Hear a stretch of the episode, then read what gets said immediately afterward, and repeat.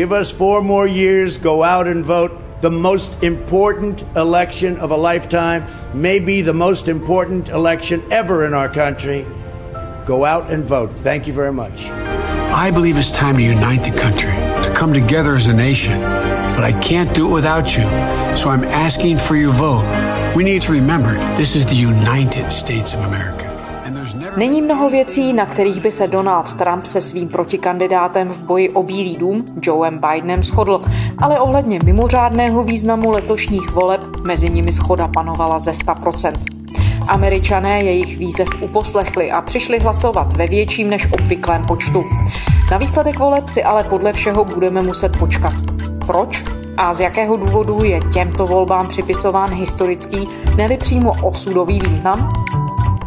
Je středa 4. listopadu. Tady je Lenka Kabrhelová z Washingtonu a Pavel Vondra z Prahy. A Vinohradská 12, spravodajský podcast Českého rozhlasu. Jde o celkově 11-hodinový maraton, který se jmenuje Americká noc a my ho vysíláme jak na radiožurnálu, tak na Českém rozhlase Plus. Americká noc. Speciální vysílání radiožurnálu a Českého rozhlasu Plus ze dvou studií z Prahy, z největšího studia Českého rozhlasu S1 a také ze zvláštního volebního studia ve Washingtonu. Dobrý večer z Washingtonu, respektive dobré ráno. Z Washingtonu tady máme stále ještě hlubokou noc. Vítejte v deváté hodině volebního studia. V tuhle chvíli je tady ve Spojených státech víc otázek než odpovědí, ale aspoň na některé se samozřejmě pokusíme odpovědět. Ahoj Lenko, slyšíme se? Slyšíme, ahoj. Tak jak si na tom po tom celonočním moderování? Já tady sedím, jsou na mě ještě rozsvícená světla, koukám tady na dvě obrazovky počítačů. Donald Trump zrovna vyhlásil, že chce se být o vítězství dokonce až u nejvyššího soudu, takže mi z toho jde trochu hlava. Dobře, tak se v tom pokusíme zorientovat. My se spolu bavíme ve středu ráno pražského času. U tebe ve Washingtonu je hluboká noc, sčítání hlasů tedy dál běží a kdo bude příštím prezidentem Spojených států zatím vůbec není jasné. Dá se v tuto chvíli o konečném výsledku voleb vůbec něco předpovědět?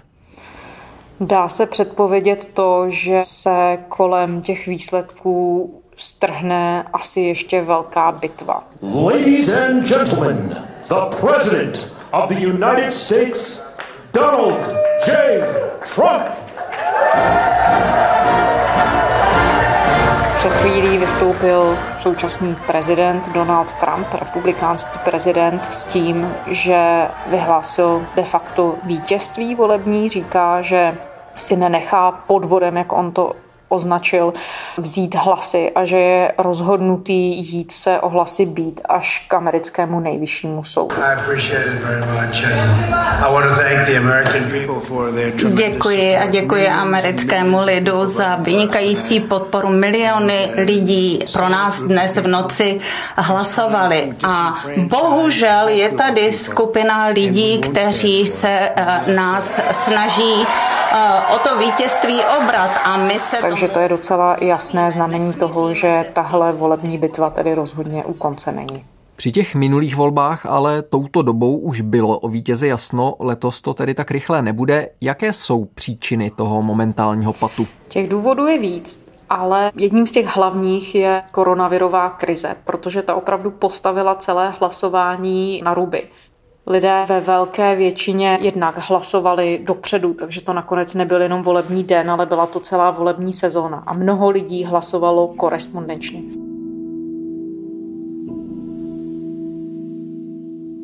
A v tom je právě zakopaný ten problém, protože Spojené státy jak si nemají to zorganizované tak, že by ve všech státech probíhala ta procedura stejně. Takže různé státy organizují to sčítání těch korespondenčních hlasů různě. Některé si je rozpřiděli už dopředu a sečetli je během toho volebního dne. Některé je ale teprve sčítají. Některé to sčítání dokonce pozastavili a nechají si na to několik dalších dnů. Například Pensylvánie, což je jeden z těch klíčových států, na který se soustředí velká pozornost. Je to ten takzvaný swing state. Který jednou se přikloní k demokratům, jednou se přikloní k republikánům, takže tam jde opravdu o hodně. To je stát, který dokonce ještě příští dva dny přijímá poštou ty korespondenční hlasy, což třeba některé jiné státy nedělají. A na tom se právě zasekává Donald Trump. Ten říká, že po volebním dni 3. listopadu by už žádné hlasy neměly být přijímané a právě o to se chce jít být až k nejvyššímu soudu a hnát tu bitvu skutečně až do nějakých dalších kol právní bitvy.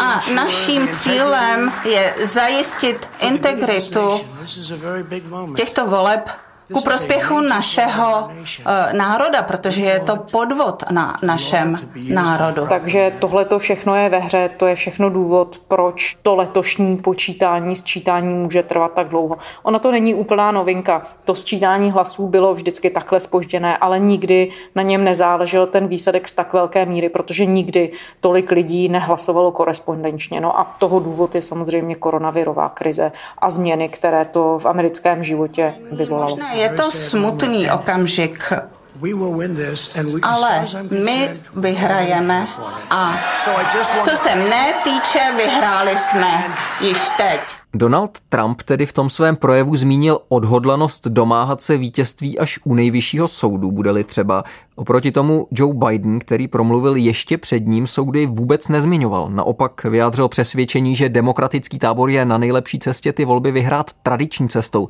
Hm, co ještě si z toho jeho nezvykle brzkého vystoupení před vyhlášením výsledků vyčetla?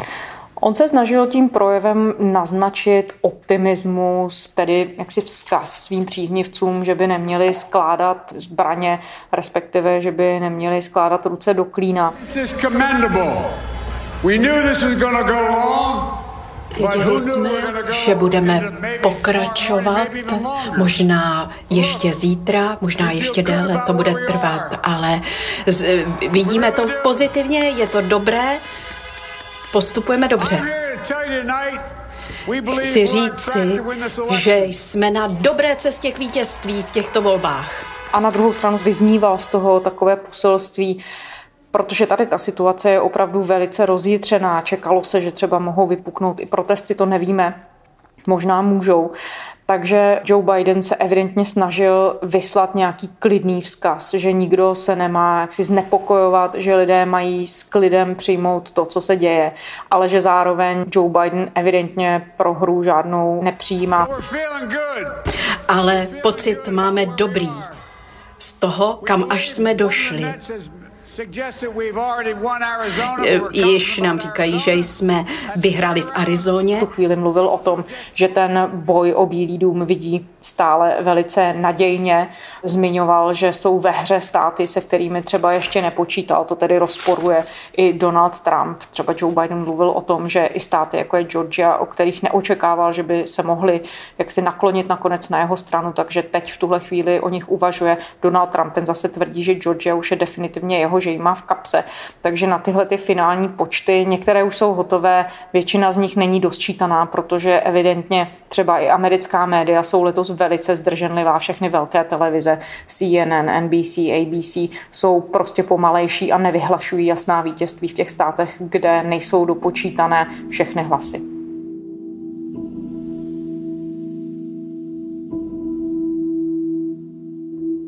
Očtu v tuhle chvíli kráčí jsou ti takzvaní volitelé. Americký volební systém samozřejmě složený z několika složek. Jednak je tu ten hlas veřejnosti, která hlasuje ve všeobecných volbách, ale potom je tu přepočet na volitele v té takzvané Electoral College ve sboru volitelů.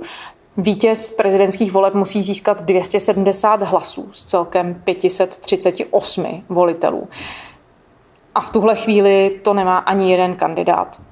My spolu mluvíme ve 2 hodiny 44 minut východoamerického času a v tuhle chvíli Joe Biden má 220 hlasů, Donald Trump má 213 hlasů, takže teď se hraje opravdu o to, kdo se dopočítá do těch 270 hlasů a to jsou právě všechny ty přepočty, které v tuhle chvíli váznou, někde jsou dokonce zastavené, třeba v Pensylvánii, dopočítávají se klíčové státy z amerického středozápadu, Michigan, Wisconsin, které budou zásadní. Dopočítává se Arizona, které je otazník, jestli připadne tedy Joe Bidenovi.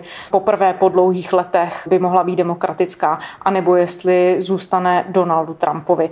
A na těchto těch všech hlasech bude záviset to, kdo se stane prezidentem. Ve městě Youngstown v Ohio začíná předvolební akce Bidenovy kampaně, když v tom na přilehlém parkovišti zastaví auto, vyskakuje skupinka mužů s červenými čepicemi, s pomocí megafonu velebí prezidenta Trumpa a za chvíli zase mizí. They want to overtalk everybody and do what Trump normally does. Chtějí všechny překřičet. Dělají to přesně jako Trump. Snaží se to tu rozvracet a ze všech sil tě odradit od hlasování ve volbách. U republikánského ústředí v sousedním městě Warren potkávám Jackie. Diví se, že má kancelář zavřeno, protože jsou úřední hodiny a ona nutně potřebuje nové zahradní transparenty Trump 2020. Protože mi je neustále kradou. Nevím kdo, ale musí z Trumpa šílet. A já to miluju. Dál a dál tam zazdávám nové. Lenko, v jakém stavu ty letošní prezidentské volby americkou společnost zastihly? Ty volby zasáhly americkou společnost ve velmi rozjetřeném a hodně takovém křehkém stavu to není výsledek jenom posledních měsíců, byť se na tom velice dramaticky projevily. Je tu koronavirová krize, následné důsledky v tom, že miliony lidí přišly o práci. Přes 230 tisíc lidí tady ve Spojených státech zemřelo právě v důsledku pandemie. Ale jsou tu dlouhodobější rány, řekněme, na duši americké společnosti, které prezident Trump a jeho příchod k moci před čtyřmi roky vlastně umocnil nebo nějakým způsobem urychlil. Ta společnost je polarizovaná, hluboce rozdělená a teď je to opravdu vidět. A při těch volbách je to vidět možná ještě markantněji. Já musím říct, že když jsem sama přijela po teď je to skoro rok, co jsem tady nebyla, tak je vidět, že ty propasti se vlastně prohloubily. V centru Washingtonu obchody byly zabedněné různými dřevěnými deskami a tak dále, aby nedošlo v případě možných protestů na nejhorší. To bylo zjevně v reakci na tu jarní vlnu protestů, které byly součástí těch rasových nepokojů. Na druhou stranu už jenom to samotné, že během voleb americká společnost reaguje takhle a připravuje se na takhle vyhrocenou situaci, tak to samozřejmě svědčí o tom, že opravdu ta situace je tak vyhrocená, že už lidé mají vlastně malou důvěru v to, že by mohly ty volby proběhnout klidně. A soudě podle toho velmi těsného výsledku se zřejmě nedá předpokládat, že by se tu polarizaci americké společnosti podařilo v nějaké krátké době překlenout. Ostatně o tom si v tom volebním studiu mluvila i s jednou z respondentek. Ano, to bylo velmi zajímavé. To byla 20-letá studentka z Pensylvánie, Megan Roucová, která studuje tady na vysoké škole ve Washingtonu. Od samého začátku americké historie vždy byly, byla určitá polarizace, ale ta polarizace se zvětšuje a stala se skutečně klíčovým momentem. Ona je prvou voličkou, říkala, že byla u voleb opravdu poprvé velice hluboce to prožívala. Říkala a opravdu zmiňovala, že si moc nedovede představit, co by se muselo stát, aby se americká společnost sjednotila v tuhle chvíli. Já Eh, bych byla velmi ráda, kdybych mohla říct, že budeme zase sjednoceni, ale nevidím to opravdu. A je pravda, že podobný názor ventilovali prakticky téměř všichni hosté, kteří tady v průběhu toho volebního studia vystupovali. Je z toho prostě vidět, že americká společnost je opravdu hluboce rozdělená a je otázka, jestli vůbec, ať už zvítězí kdokoliv, ať už to bude Donald Trump, anebo ať už to bude tedy demokratický kandidát Joe Biden, bývalý viceprezident, tak kdokoliv z nich to bude, jestli vůbec budou mít tu schopnost, sílu, možnost americkou společnost v tuhle chvíli sjednotit, jestli ty rány a prostě ty propasti nejsou tak hluboké, že už možná nejdou ani zcelit. No ona jedna věc je rozpolcenost a úplně jiná věc je zvýšená úroveň napětí nebo dokonce agresivity, o které řada pozorovatelů mluví. Jak velká je podle tebe pravděpodobnost, že to celé může přerůst v nějaké násilné konfrontace v ulicích? Já jsem se na to ptala prakticky kohokoliv, s kým jsem tady mluvila a musím říct, že mě trochu mrazilo u toho, když všichni říkali, že si to vlastně tak trochu představit dokážou. On to vlastně nikdo nepopisuje tak, že by nějak konkrétně řekl, ano, tady se střetne ta a ta skupina, ale vlastně jenom to vědomí toho, že ta situace je takto na hraně, že si lidé dokážou představit, že reakce na volby bude v podobě nějakých možná i násilnějších protestů, tak to už samo o sobě je samozřejmě velice velice mrazivá zpráva. My se teď přesuneme do Ameriky, konkrétně do Pensylvánie, do Filadelfie, kde je stále náš zpravodaj Jakub Lucký. Pokud jde o to, co se bude dít po volbách, tak z obou dvou stran eh, jsem tam slyšel eh, poměrně velké obavy, nějaký strach o bezpečnost. V podstatě z obou dvou stran, od republikánů i od demokratů, jsem slyšel, buďte opatrný, dávejte na sebe pozor, může se sem lít ledacos. Dokonce jsem od jedné slečny dostal, potom co jsem si s ní chvilku povídal, brýle eh, průhledné, které jsou od toho, pokud by se tady náhodou snad začal stříkat pepřový sprej, tak abych byl já v bezpečí. My víme, že pochopitelně Amerika rozdělená třeba i pohledem na práva menšin. Víme, že na jaře se tady odehrála největší vlna protestů od občanských protestů v 60. letech. Ty jarní protesty vyvolala smrt dalšího afroameričana v rukou policie. To bylo ve státě Minnesota. Ty protesty byly opravdu celonárodní, zasáhly celé Spojené státy a rozvířily s novou silou debatu, která periodicky se vrací. Je to součást amerického života, ale vlastně teď zaznívala ve velmi vyostřené podobě. Ono je to pochopitelně umocněné asi i tou předvolební, nebo bylo to umocněné asi i tou předvolební kampaní, i reakcí Donalda Trumpa, který například se nezřekl nebo nějakým způsobem jasně nedistancoval od různých krajně pravicových skupin, dokonce neonacistických skupin, které ho podporují. Give me a name. Give me a name. White supremacists and white supremacists and right proud boys. Stand back and stand by. Což mu bylo velice vyčítáno a byl za to velmi kritizován. Somebody's got to do something about Antifa and the left because this is not a right-wing problem. This is a left-wing. This is a left-wing. Tohle všechno pochopitelně, jak se jenom vyostřovalo situace a přilívalo olej do ohně. Takže v tuhle chvíli vlastně jako je to takové přirozené asi pokračování toho, co se všechno může stát. My jsme dokonce i tady ve Vinohradské 12 mluvili třeba se spravodajkou serveru BuzzFeed News v Bílém domě, Kadí Goba, která říkala, že, když jsem se jí na to ptala, že i ona sama si dovede představit, vzhledem k tomu, že už pokrývala ty předchozí protesty, že ta situace tady násilně skončit vlastně může.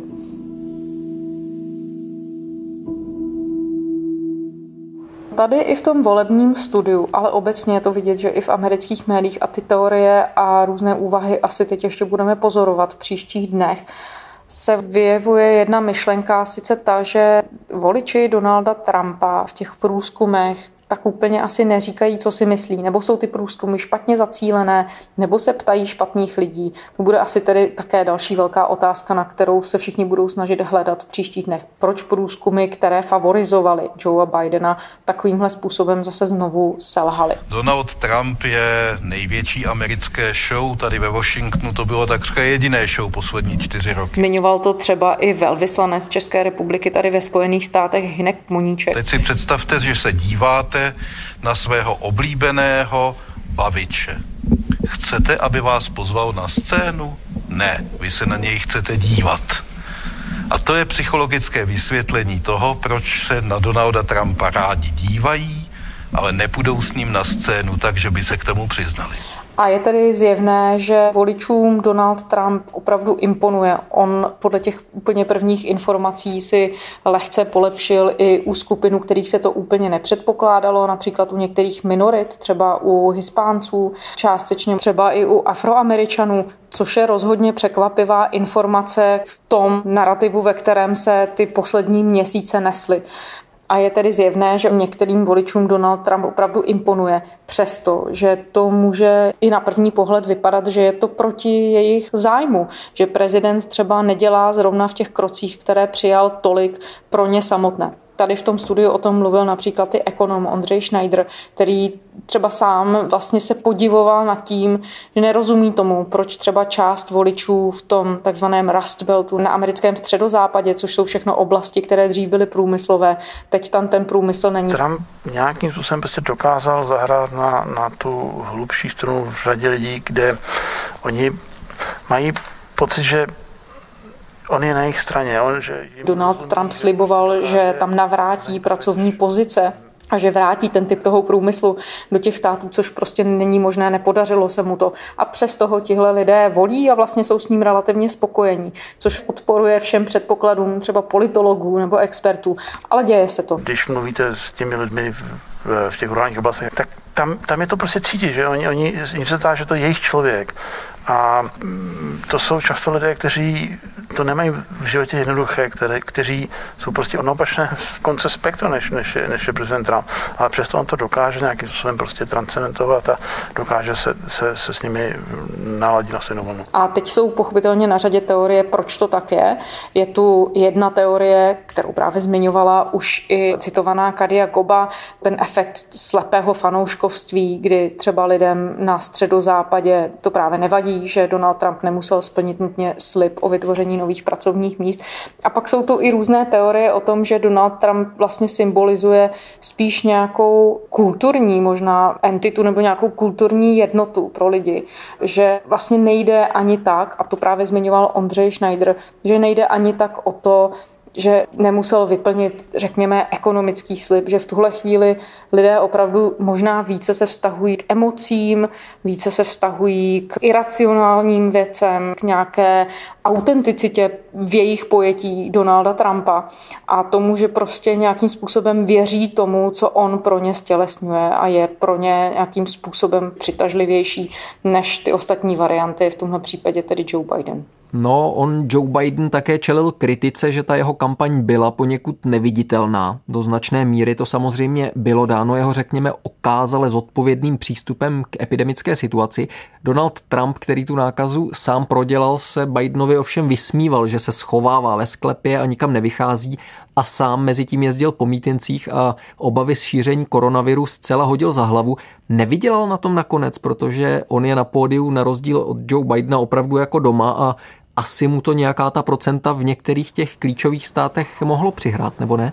No asi ještě uvidíme. Ono se mluvilo o tom, že Donald Trump vyvinul na poslední chvíli velikánskou iniciativu, která to měla ještě zvrátit, tu přízeň těch voličů. Uvidíme, protože ty hlasy třeba v Michiganu, ve Wisconsinu, v Pensylvánii, kde prezident Trump byl několikrát a kde vlastně měl tu kampaň docela velkou právě i Joe Biden, tak tam ty výsledky teprve uvidíme opravdu příštích dnech a to budou ty zlomové státy, na kterých se to všechno rozhodne. Joe Biden, no je to trochu paradox toho, že Zdá se, že třeba i v souvislosti s koronavirem jsou tu dva přístupy.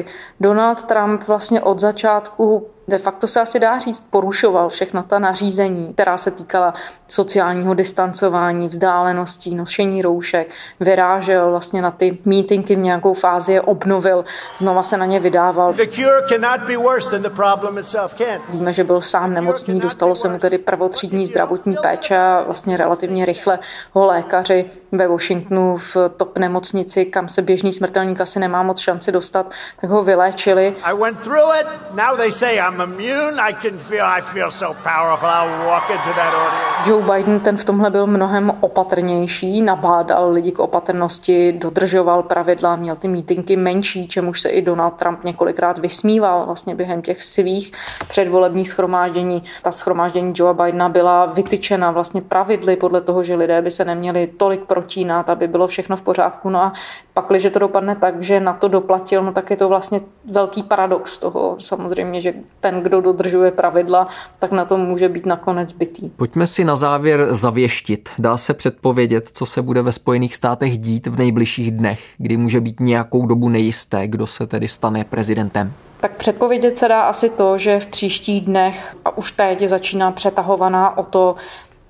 které hlasy se budou počítat, jak se budou počítat. Uvidíme teprve, kdy se to dozvíme, vlastně jak dlouho to celé potrvá. Ale jasné je tedy to, že se zřejmě chystá soudní bitva, to už ostatně Donald Trump dal najevo v tom svém projevu, řekl to naprosto nahlas a jednoznačně, že on chce se jít být za své vítězství až k nejvyššímu soudu. Uvidíme, jak na to bude reagovat kampaň Joea Bidena. Obě ty strany, to už se říkalo dopředu, se opravdu vybavily velkými právními týmy. Tady se samozřejmě čeká na to, jaký efekt tohle všechno bude mít potom na americkou společnost. Všichni tady už týdny, měsíce citují situaci z roku 2000, kdy se takhle střetli kandidáti republikán George Bush a demokrat Al Gore na Floridě.